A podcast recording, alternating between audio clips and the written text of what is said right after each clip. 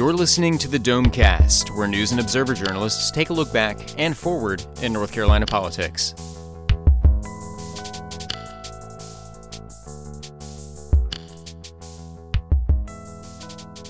Welcome to Domecast. I'm Jordan Schrader, hosting this week, and with me is Will Doran and Colin Campbell. Uh, it was a big week uh, for visits from presidential candidates. We had Donald Trump in Greenville uh, ta- talking about uh, companies uh, taking jobs out of the United out of North Carolina and the United States. Uh, we had uh, Hillary Clinton in Charlotte uh, blasting Trump for being uh, uh, so full of praise for Vladimir Putin. And uh, we had Bill Clinton in Durham talking about a wide range of things, including his wife Hillary Clinton's education policy and immigration policy. Uh, but the big news this week was about voting. And uh, Colin, you had several stories uh, dealing with early voting. Uh, in the aftermath of the uh, appeals court's ruling striking down the voter ID law, uh, local counties are left to figure out their early voting schedules. And you did an analysis of where they came down. So, what did you find? Yeah, so I um, looked at pretty much every county that had, had done an early voting schedule, whether they were uh, contested ones where there was a Democrat on the board that didn't vote along with the two Republican members, or whether they were simply uh, unanimous plans that weren't going to have to get the uh, review from the uh, state board of elections this week uh, when they met.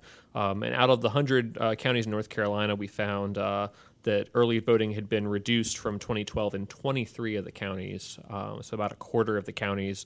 Uh, and then Sunday voting is the other big issue here. Uh, obviously, that's a uh, practice that's, that's common, particularly among African American folks who uh, do Souls to the Polls campaign, where they uh, go out and vote after church. Uh, that, that was sort of a key factor in this ruling. Um, owing for, to the fact that there was a part of the, voter ID law that got thrown out, in, in part because it reduced the amount of Sunday voting that was allowed.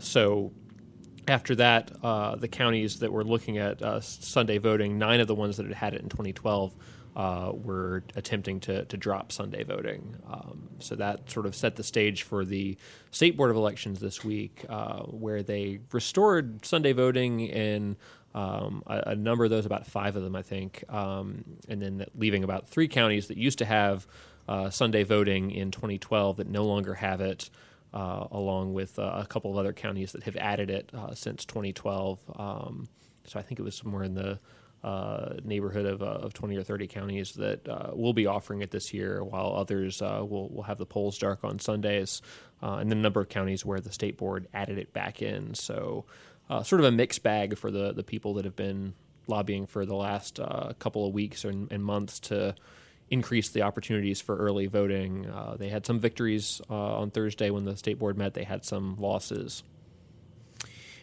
What was the meeting like? It was long, mostly, right? Yeah. So that was the. I guess the key feature was by having to decide early voting plans in 33 different counties, which essentially a third of the state, one county at a time. Uh, it was an extremely long meeting. It started at 10 a.m. Uh, I think I got out of there at about 10 or 10:15 p.m. Uh, they only took a, a half hour break for lunch. Uh, they were determined, I think, owing to the fact that the, the polls are opening not too far down the road in October, uh, that they needed to get it all done in one day. They couldn't uh, go home, rest, and, and do the other half of them in a, a separate meeting. Uh, and so what this meant was that you had uh, the county boards uh, from all these counties come to Raleigh, make their case. The Republicans uh, made the case for their proposal. The Democrat on the board, there's always a, a two two to one split, owing to the fact that we have a, a governor who's Republican and, and, can appoint two out of three. Uh, onto these uh, county boards of elections. So they would argue their competing plans before the, the state board. Uh, the state board would then, uh, I think in co- some cases, they aimed to create a compromise, and that was part of why the meeting so- took so darn long. Was that uh, instead of just necessarily uh, going for the Republican plan in, in every single county, even though the, the state board has a Republican majority. Uh, a lot of cases they were trying to come up with some sort of uh, compromise through which not everybody got everything they wanted. But what that meant was that they would uh, actually be looking at a map of the uh, polling sites and saying, well, you know, if we've got this one in the Democratic plan, can we add this to the Republican plan? And, and then we were meeting each other halfway. So it was a kind of an excruciating process to, to watch in a lot of ways. But uh, the big takeaway for me from that was I kind of went in there, uh, particularly given the Dallas Woodhouse message that uh, encouraging Republicans to go for what he termed party line changes to early voting in, in ways that uh, perhaps might benefit Republicans, uh, and the fact that a lot of uh, county board elections appeared to have done just that and, and followed his uh, advice on that matter. I was kind of expecting that we would see a lot of three to two votes on the state board with the three Republicans banding together uh, to back what uh, their Republican counterparts at the county boards were doing. Uh, that proved not to be the case on a lot of them. Um, and, and, the swing vote was a guy named James Baker, who I think most people in the state aren't all that familiar with. He's a former Superior Court judge from out in Madison County, almost on the the, Tennessee border. Uh, he was report, appointed, excuse me, to the uh, state board by Governor Pat McCrory uh, about a year or so ago, um, and he seemed like sort of the uh, the one guy who, who seemed to go either way. The other two Republicans typically voted in, in favor of Republican plans, but there were a number of occasions, including uh, on the Wake County plan, where he joined with the Democrats to favor a Democrat backed plan in those those uh, counties where that ended up getting approved. So that was an interesting thing to watch, and I, thought it was kind of interesting because uh, you know this whole process has been driven by the courts.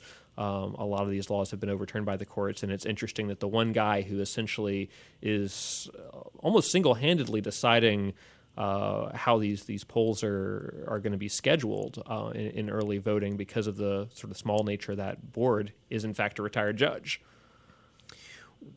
what was your impression about why they were uh, not splitting three to two in all these uh, cases, and why he uh, decided to break with with his party? And I think in some cases, even the whole board uh, found some kind of compromise. What, why were you, why why was that? Uh, do you think they were?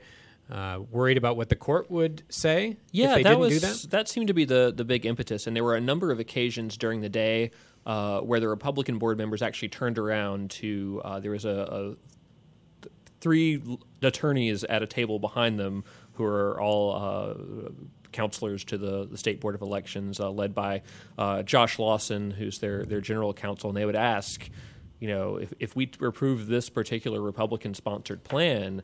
Are we going to wind up in trouble uh, with the Fourth Circuit? Uh, are, are they likely to come back in between now and the election and uh, force us to start over or mandate some sort of different early voting hours.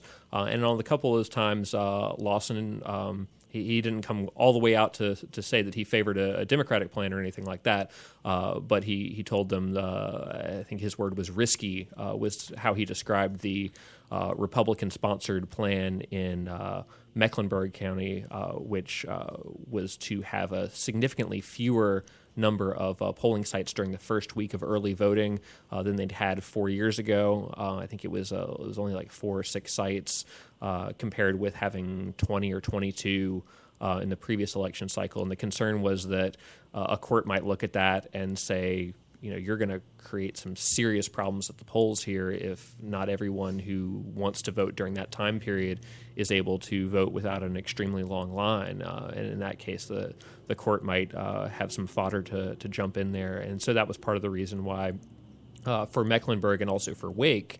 Uh, the the final decision was to add some voting sites and additional hours, uh, particularly in that first week, because um, the numbers have basically shown that in early voting you have your highest turnout in the first couple of days. The people who are so eager to vote that the first chance they get, they line up at the polls and then you have the biggest turnout among the procrastinators in the last couple days. So the, the last two or three days of the early voting period, where people who uh, had been putting it off for the 10 or 17 days or however many it is, uh, finally decide that they want to get to the polls and, and, get it done before election day. They're all out there. So uh, the concern is if if you're not fully staffed and, and fully operating your, your early voting sites during that time, uh, you could end up with some some pretty long lines. They're often long lines anyway, but the concern was by cutting, you could have some some pretty big messes. Uh, Wake County was the one where uh, I think one of the board members actually called it the Republican plan a train wreck because the uh, initial approach was for that first week to only have the county board of elections site, which is in downtown Raleigh, and kind of hard to get to unless you want to pay for parking. Uh, one of my voicemails suggested that constituted a poll tax uh, to say that if you wanted to vote during that first week, the only place you could come was a place that didn't have free parking, and you have to walk several blocks uh, to find it. Uh, so that was uh, part of the impetus for having more sites during that time period was that at least some of them you could drive th- drive to and not have to worry about paying for parking or finding parking. Um, we have the luxury of having a, uh, company sponsored deck here in downtown Raleigh that makes that site easy for us. But for uh, a lot of Wake County residents who, who don't come to downtown Raleigh very often uh, and, and, don't want to pay for parking, that's not really a good option for them. Could be a revenue source for us. Yeah, just to keep that voting keep that, parking that right here. Yeah. yeah.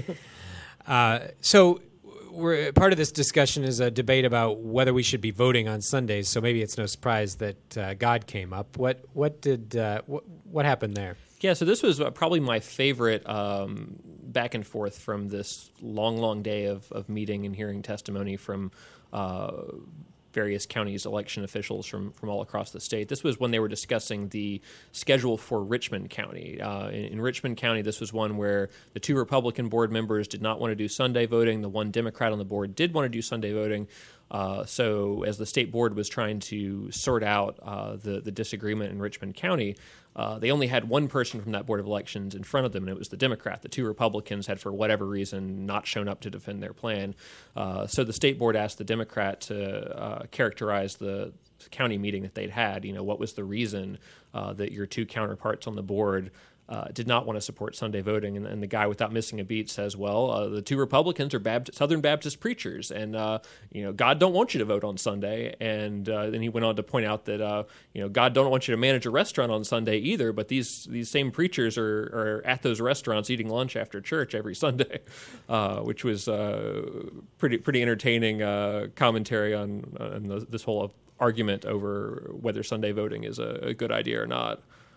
What has been the Republicans' rationale for wanting to uh, reduce, uh, have fewer uh, early voting opportunities in all this mess? I assume that. Uh, uh, God don't want you to vote on Sundays has not been the rallying cry. Yeah, I mean it's it has been described as a day of rest, um, and, and, particularly concerns about poll workers. Um, that, that a lot of these folks are, are working very long hours during the early voting period, uh, and to give them one day off a week, uh, they feel like is is, is important. Um, obviously the Democrats will say ultimately the reason you might be against Sunday voting is that if you know a lot of African Americans go to the polls and they happen to vote Democratic, uh, there there might be a partisan advantage to uh, not having that on, the calendar. Uh, but I, I, have heard a, a wide variety of, of reasons uh, on Thursday for uh, the reduction in the hour number of uh, early voting. The most interesting claim was made by uh, one of the Republican board members from Mecklenburg County. Uh, she argued that because during early voting there's not a precinct judge at the location as there would be at each precinct on election day, the sort of person who's looking out for, for any problems and, and ruling on any sort of disputes that may come up uh, at the polls that uh, voter intimidation was uh, much more common during early voting.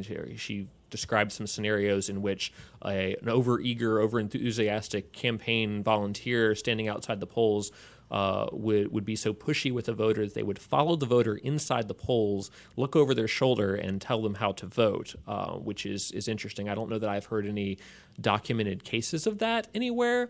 Um, and certainly, it, it's against the law for campaign volunteers to do any campaigning uh, sort of efforts inside the polls. When you go to the polls, there's always that big sign that says no campaigning past this point. And you know that once you get to that sign, all the people trying to hand you stuff have to get off your back. Right, and you would think that, would have come out in the news if that had ever happened. Yeah, I would think that would be, uh, you know, front page news. Uh, People would report that. Yeah, and one that would be touted by everybody who's concerned about uh, voter fraud issues. Um, and so sort of broadly cast thing about early voting uh, leading to some sort of voter fraud. Although again, that's another one that's not been all that uh, well documented how that would work or whether there have actually been any instances where there was uh, fraud at the polls that was specific to early voting and something that couldn't have possibly happened uh, during a typical election day.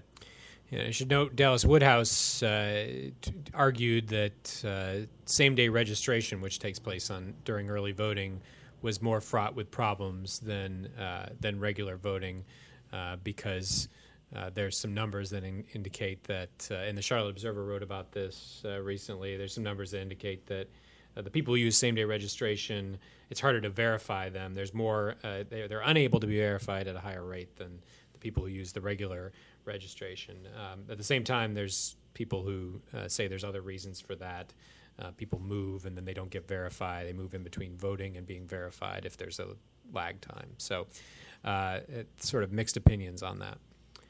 Um, well, that's probably enough for early voting. Um, battle continues, possibly in court. We shall see. Yeah, yeah, you're writing about that right now. Um, so, uh, Will, you had a you had a fact check this week uh, I did. Dealing with uh, wind power. Uh, so, what was the claim that you looked at? Yeah, I uh, I actually learned a lot from this one myself. It was a it was a pretty fun one to write. Um, but I was looking at a claim from uh, Representative Duane Hall from here in Raleigh, a Democrat in the state house, um, who said that North Carolina's coast is possibly the best place in the entire state for offshore wind energy.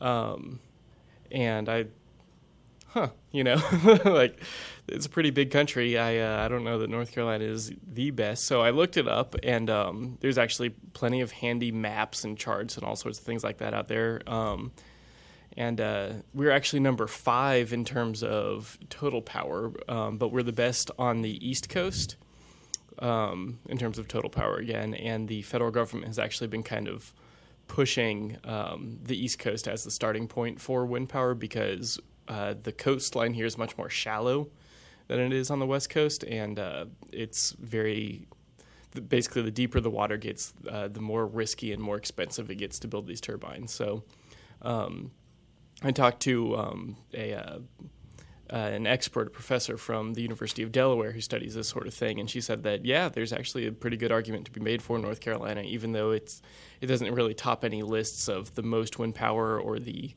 spots with the highest winds. Uh, basically, because we have such a long coastline here and it's so shallow, um, that there's actually ample opportunities. And as it turns out, um, there's actually a spot in Dare County, a little bit northeast of Kitty Hawk. Um, and, you know, I, am giving these examples on land, but, you know, what I'm talking about, this is probably 40, 50, 60 miles offshore because that's where it's real windy. Um, that the federal government is actually going to put up for auction um, next year.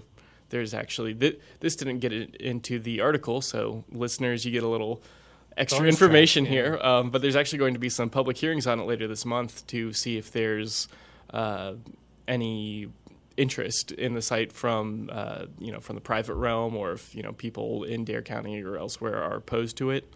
Um, and if there is interest, there's going to be you know public comment section, and then you know, sometime next year we could see this site auctioned off if people are interested, and uh, wind turbines starting to get built, um, kind of there on the the border with Virginia. Um, so yeah, it.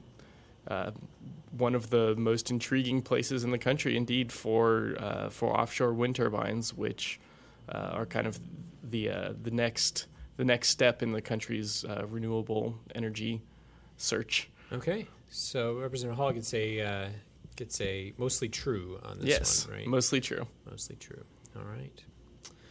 Well, uh, this week uh, I talked to the candidates for labor commissioner, and uh, we're going to play a little tape from those two: Cherie Berry, the sitting commissioner, and Charles Meeker, the former mayor of Raleigh, who wants to unseat her in the fall.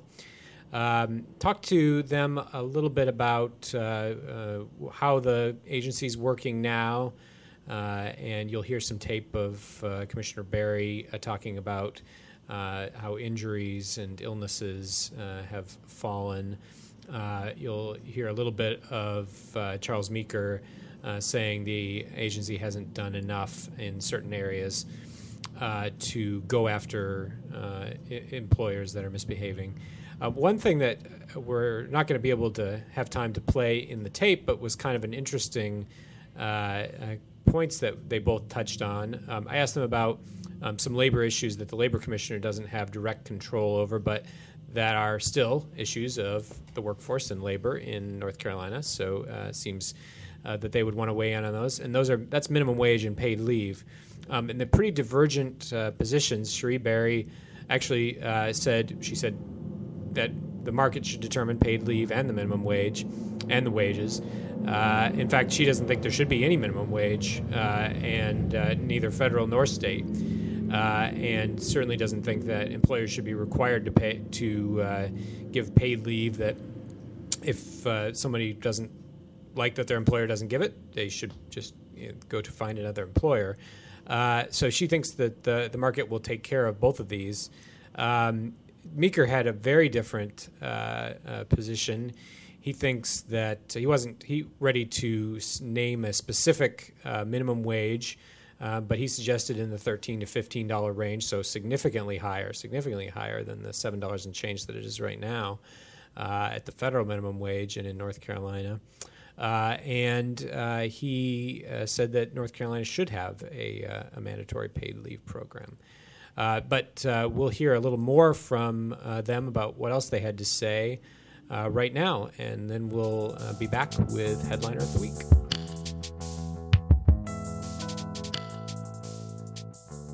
My name is Cherie Berry, and I am the Commissioner of Labor currently. I have been in office since I was sworn in in 2001, and I'm running for re election for my fifth term because I absolutely love the job and the people that I do it with every day.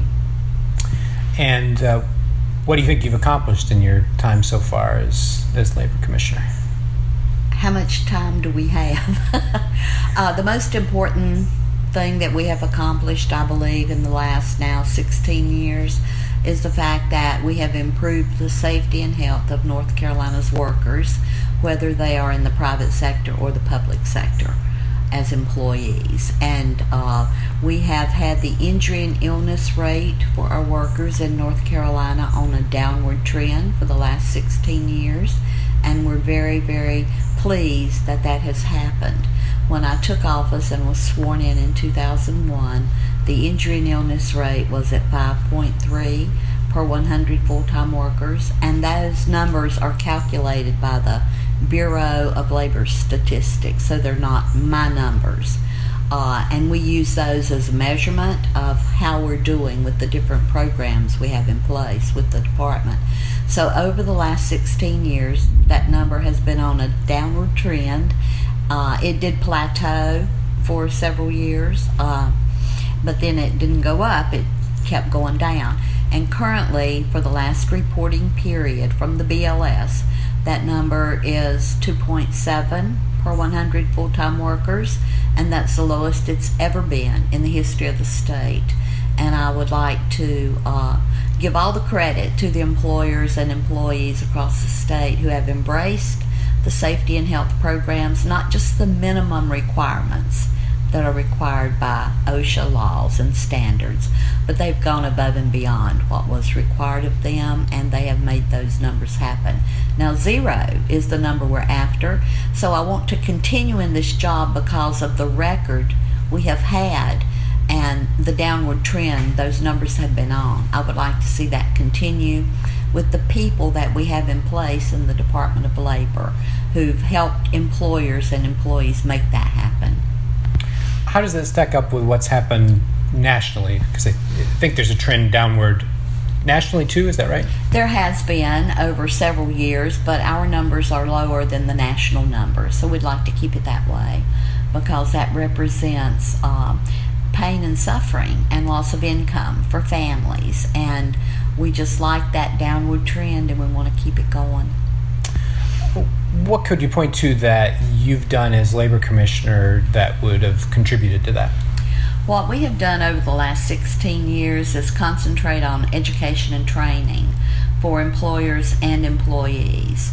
Um, there have been periods of time when the administration in Washington with federal OSHA has concentrated more on penalties and violations. Um, we didn't go that route. We stuck with education and training, which is so very important.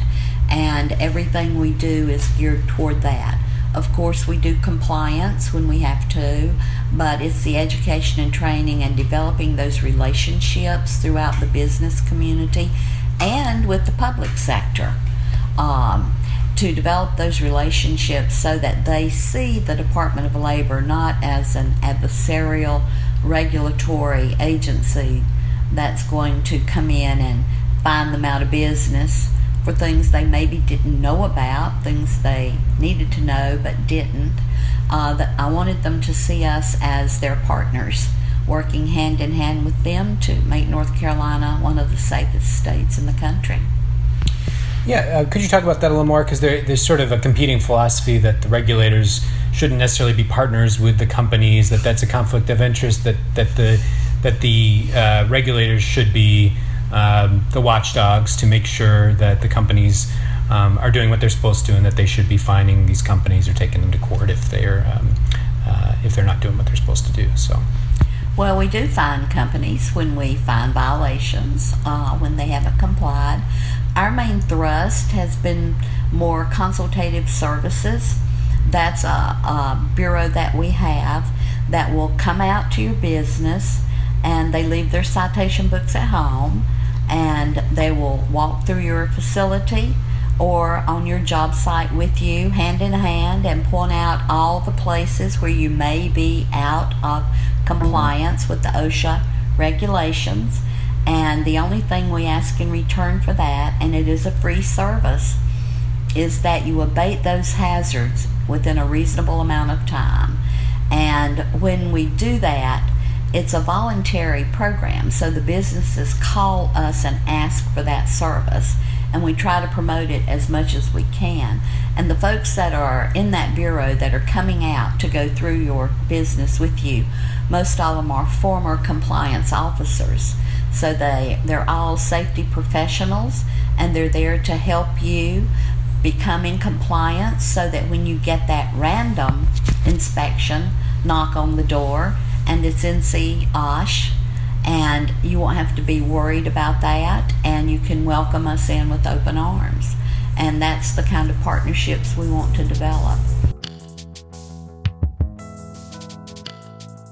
My name is Charles Meeker.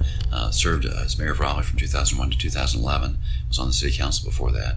Uh, we had a good run in terms of getting a lot of things done here in the city, both with downtown, parks and greenways, sustainability, things like that. So it's a good time. Uh, the Commissioner of Labor for a long time was rumored not to be doing its job, and that was confirmed by uh, two series run both uh, here in the News Observer as well as the Charlotte Observer about the department not seeing to it that employees are correctly classified as employees to get benefits, and also not seeing to it that employees get paid when the employers uh, uh, haven't done so.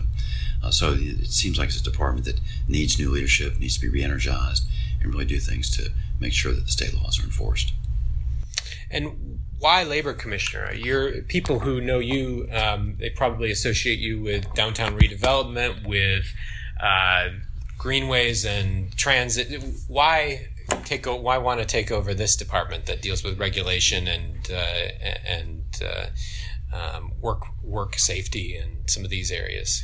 Well, there are a couple of things. One, of course, I work as a lawyer, and this is a regulatory position, and having a lawyer's background is the, is the right one for it. And then, secondly, this department just hasn't been active, hasn't been doing its job.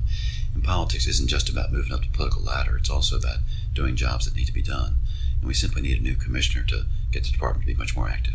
Commissioner Berry's talked about uh, wanting to focus on training and education and free uh, uh, walkthroughs of a business where you point out problems rather than fines and taking employers to court. Um, is that the right approach? She said it's a lot easier to um, get businesses on board if you play it that way.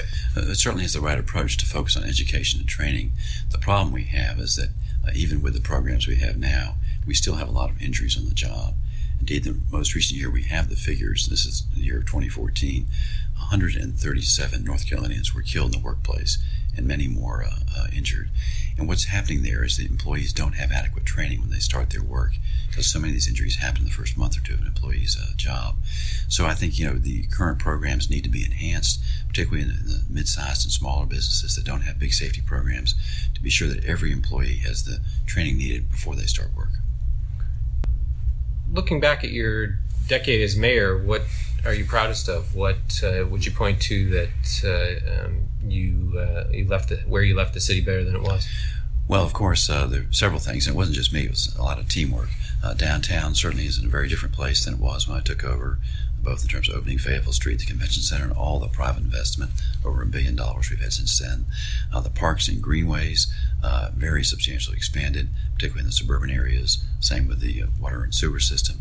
And finally, all the sustainability efforts. Another point I think people sometimes forget is that even though we did spend a lot of money on capital projects and infrastructure, uh, the tax rate uh, when I left Raleigh was actually a penny lower than when I started because of all the private uh, development, all the appreciation value, that uh, the city actually was able to lower the tax rate. And people sometimes forget that.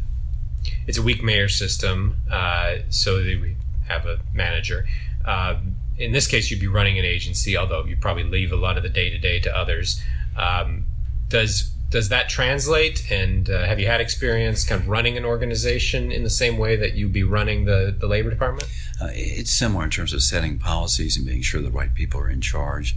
Uh, certainly, the labor commissioner is not out inspecting elevators or in, in the field looking at migrant farmers' work, but you are trying to get the right policies, the right procedures, and right people in place. So that's very similar to being mayor.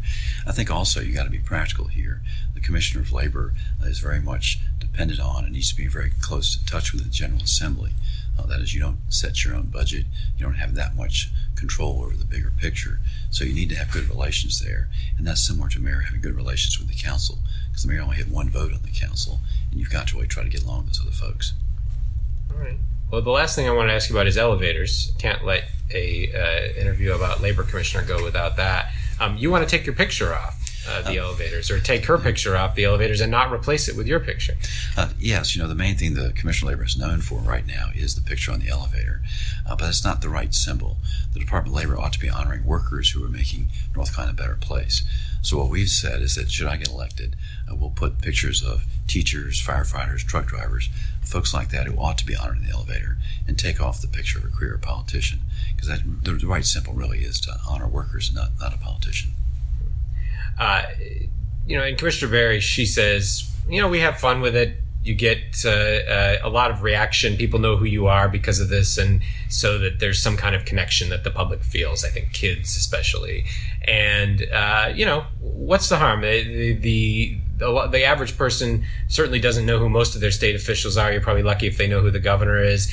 Uh, so this sort of adds to their civic education, right? What's yeah. what's wrong with having a picture of an yeah. official on the elevator? Well, I'm not sure there's anything wrong with it per se. I just think there's a better use of it, and you certainly can have a connection with a teacher or a firefighter you see on the elevator just as well as you can on Commissioner of Labor.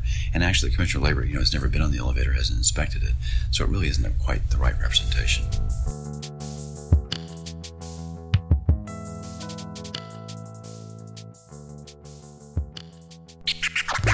Who is your headliner of the week? Who is your headliner of the week? Who is your headliner of the week? Head, head, head, head, head, headliner of the week. We're back with Domecast and everybody's favorite segment, Headliner of the Week, where we decide who was the most important or influential uh, person or entity in politics this week, or at least among the uh, ones that win nominations from our panelists here. Um, so why don't we start with Will Doran?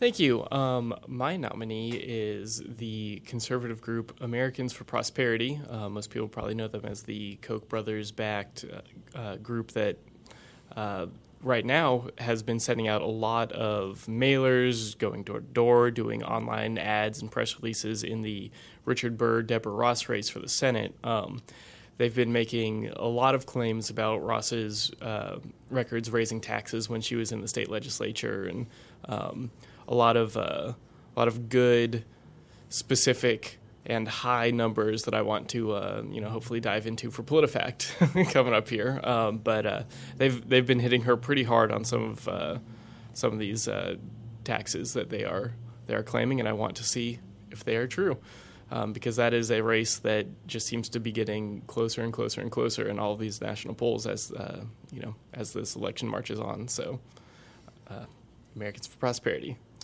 All right, we've seen a lot of big spending, including some from outside groups in that race, uh, the Ross Burr Senate race. Uh, Americans for Prosperity in the hat for headliner of the week. Uh, Colin Campbell, who's your headliner of the week nominee? Well, I'm going with a guy who most people probably hadn't heard of before this week when I uh, checked my mail and found his name in a public records request response uh, that I had made uh, some time ago.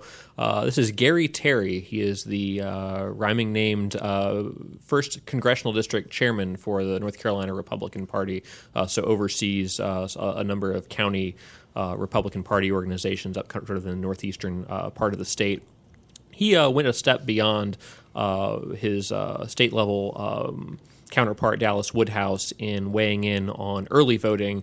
Uh, he wrote to county board members who happen to be of the Republican persuasion, uh, encouraging them uh, not only to cut back on the number of hours offered in early voting and to, to limit Sunday voting, as Dallas Woodhouse had suggested, but he encouraged the counties either to not adopt a plan at all, which would default to the minimum, or pick the minimum allowed under law. And the minimum under his interpretation was that uh, you only have the uh, main site and the county seat, one one site for the entire county, open during business hours during the weekdays, and then uh, for a few hours on the Saturday morning right before the election, um, which is um, something that a lot of smaller counties do anyway, just because they don't have the population or the resources to to have more than one site. But he was encouraging it in a number of counties. Uh, one of them appears to have followed suit. Um, at least uh, is Lenoir County that uh, uh, eventually added more hours, but uh, under their original Republican plan had, had been going with the bare minimum, uh, and a number of others had had opted for that that bare minimum approach. Uh, perhaps in response to to Mr. Terry's missive, but he was fairly open about not doing anything with early voting that could in any way be beneficial to Democratic Party voters.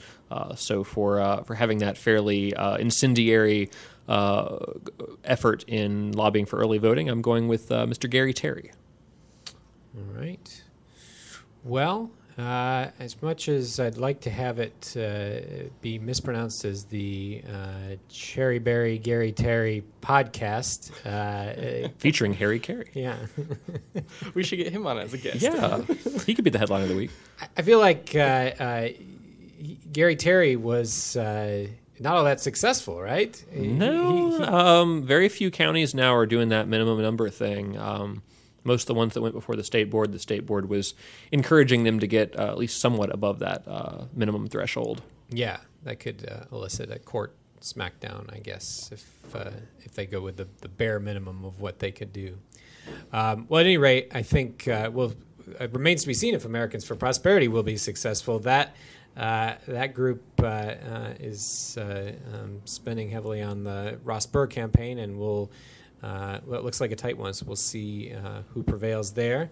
Um, but I think uh, because they still have a, a, shot, I'll make Americans for Prosperity the headliner of the week. so that's it for Domecast. for Colin Campbell and Will Doran, I'm Jordan Schrader.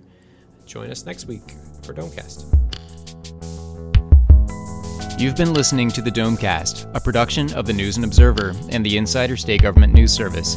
You can keep up with the conversation by reading Under the Dome in the daily print edition or online at newsobserver.com. The Insider is found online at ncinsider.com.